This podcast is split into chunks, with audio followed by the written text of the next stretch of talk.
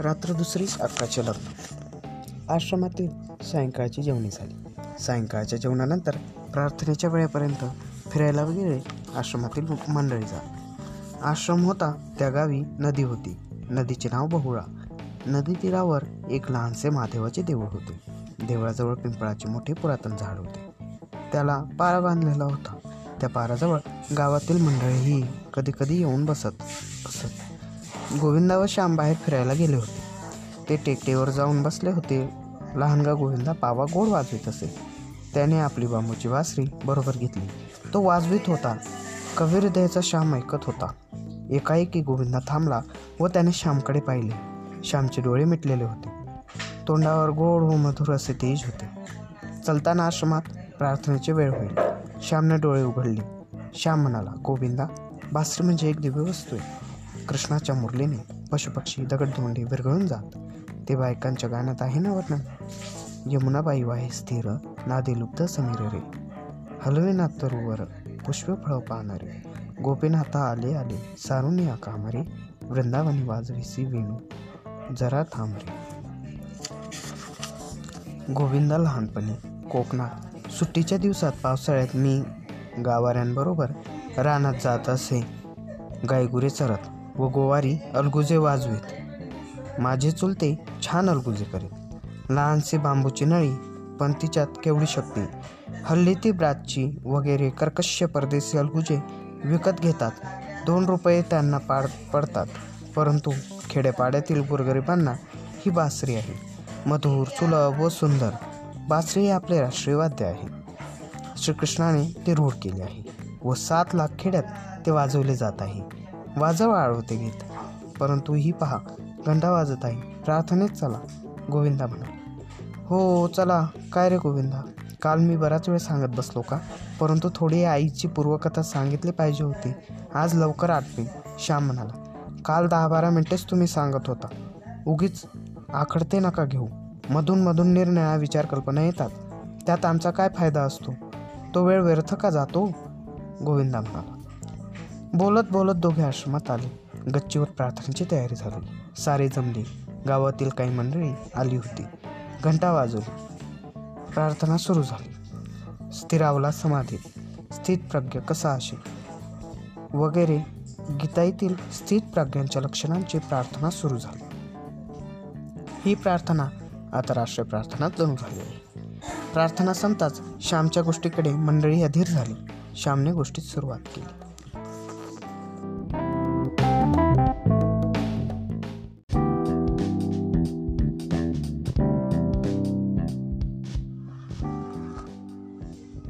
माझ्या आईचे प्रेम आम्हा सर्व भावंडात आमच्या बहिणीवर जरा जास्त होते.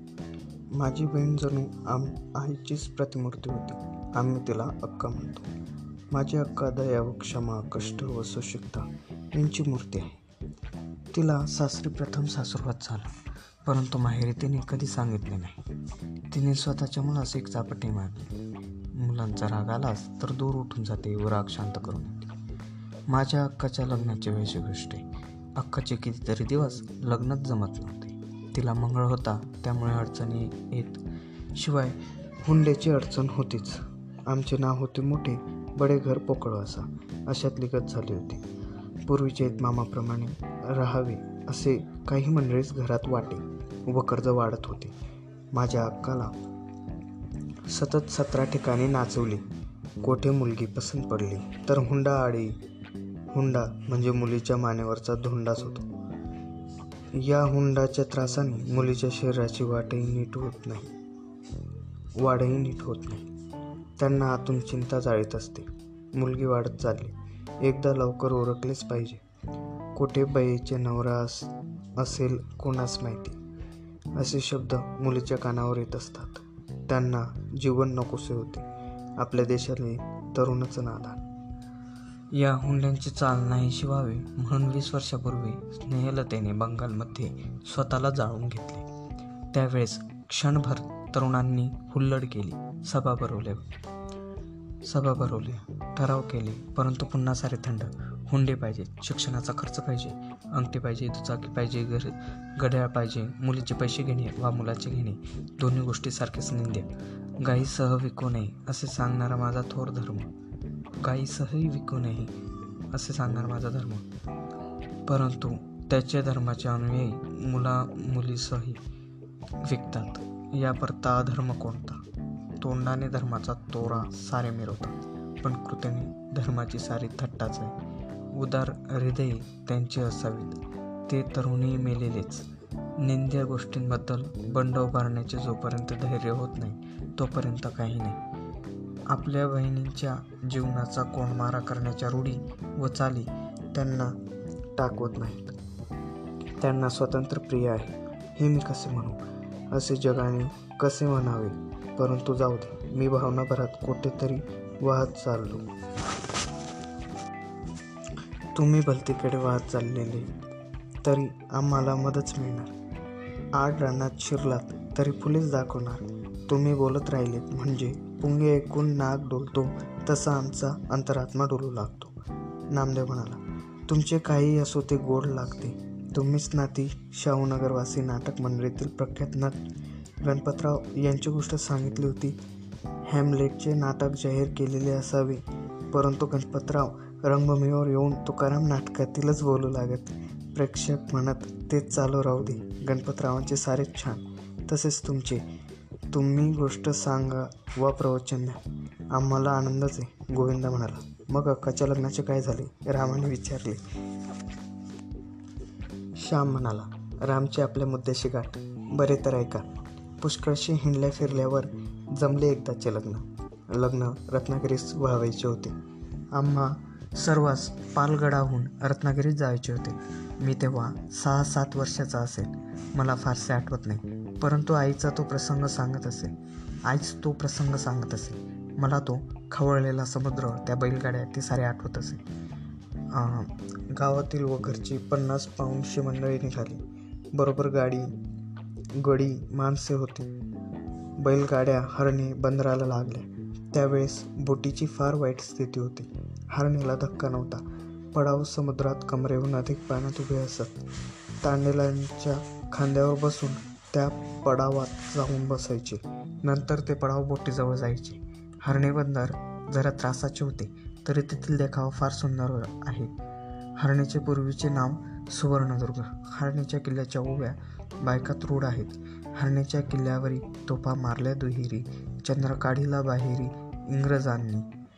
चंद्रसेन राजाला इंग्रजांनी बाहेर काढला असे ही ओवी सांगते. हरणेच्या समुद्रातीरावर नारळीची घनदाट वने आहेत. समोरचा उंच नारा सागर पाहून ती मांडाची झाडे आपल्या मानासारखे नाचवत असतात. समुद्राची गंभीर गर्जना सहा सहा कोस ऐकू जाते. हरणेला दीपगृह आहे. उंच टेकडीवर लाल फिरता दिवा आहे. येथे खिडके आहेत. अशी सूचना न बोलता तो गलवतास देत असतो. संत ही असेच उंच जीवन जीवनावर उभे राहून जगाला मुख्यपणाने मार्गदर्शन करीत असतात. संत सागरातील दीपस्तंभच संत कृपेचे हे दीपक करती साधक गणेश बाप्पा असा अभंगाचा चरण जमलेल्या गावातील मंडळींपैकी एकाने म्हटला. खेडेगावातील वारकरी वगैरेंच्या तोंडी कितीतरी अभंग उभ्या वगैरे असतात. त्यांना जितके पाठांतर असते तेवढे आम्हा सुशिक्षितास नसते. सुशिक्षितास इंग्रजी कवी माहिती असतात. त्यांना वचने त्यांना पाठ. त्यांची वचने त्यांना पाठ. परंतु ज्ञानोबा तुकाराम यांची त्यांना आठवण नसते. श्याम म्हणाला तो लाल दिवा रात्र किती सुंदर दिसतो. रात्री आकाशात चंद्र असावा समुद्रात प्रेमाची भरती असावी. त्यावेळेस समुद्राच्या वक्षस्थळावर शेकडो चांद नाचतात दिसतात. आपल्या गोजीरवाण्या गोऱ्या गोमट्या मुलांचे शेकडो फोटो समुद्र काढून घेत आहे असे वाटते.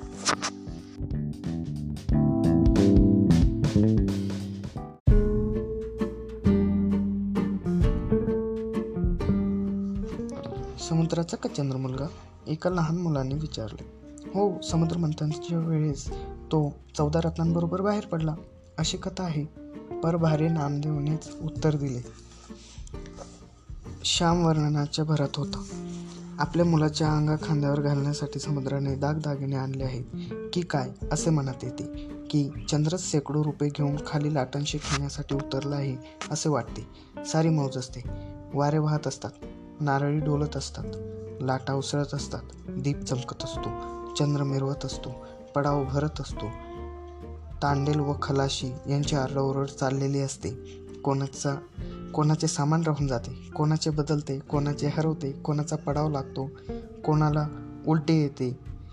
ती एखाद्याच्या अंगावर होते मग व मग तो उसळतो.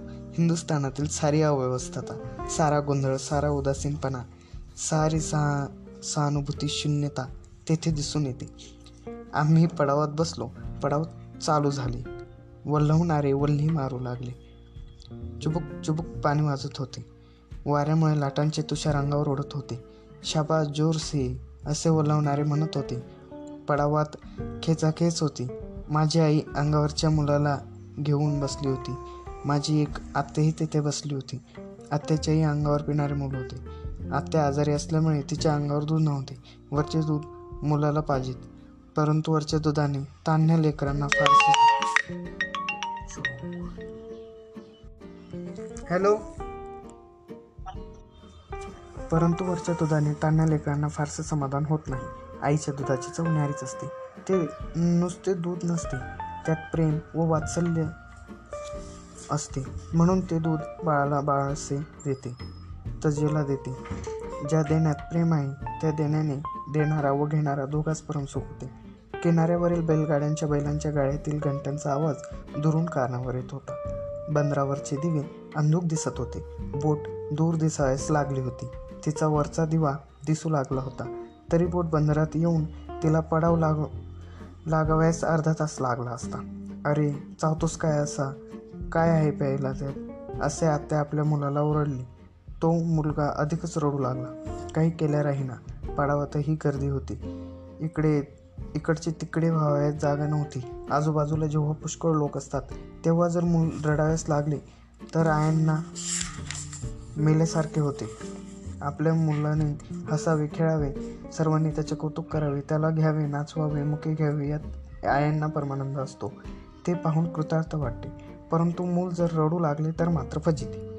हसऱ्या मुलाला सारे घेतात. रडणाऱ्याला कोण घेणार? वास्तविक रडणाऱ्याला घेण्याची जास्त जरुरी असते. परंतु त्याचाच सारी तिटकारा करतात. जगात सारी सुखाची सोबती दुःखाला कोणी नाही. दिनाला जगात कोणी नाही. पतिताला कोणी नाही. ज्याला सहानुभूतीची अत्यंत जरुरी त्यालाच त्याची अत्यंत वाण. दिनको दयालू दाणे दुसरा न कोई. मूल रडू लागले तर ती कटकट न कटकट होते. झालं काय कर कार्ट्याला रडायला? अहो असाच रोज रडतो. वगैरे बोलणी आईच्या कानावर येतात व तिला वाटते की मुलासकट पृथ्वीच्या पोटात गडप व्हावे. चाव चाव करणारी तामसगिरी मंडळीच जगाच्या बाजारात फार.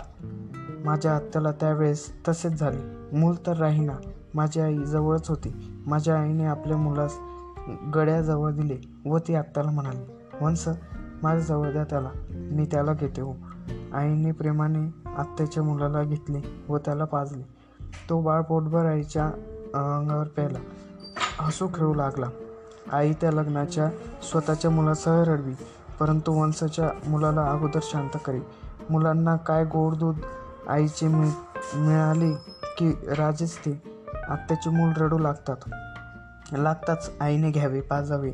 आईने कधी कुरकुर केली नाही. उलट तिला परम धन्यता वाटे परम सुख व समाधान वाटे. माझी आई ती गोष्ट एखाद्या वेळेस सांगे व म्हणे श्याम अरे जवळ असले असेल ते दुसऱ्यास द्यावे. दुसऱ्यांचे अश्रू थांबवावे. त्याला हसवावे सुखवावे या आनंदासारखा आनंद नाही.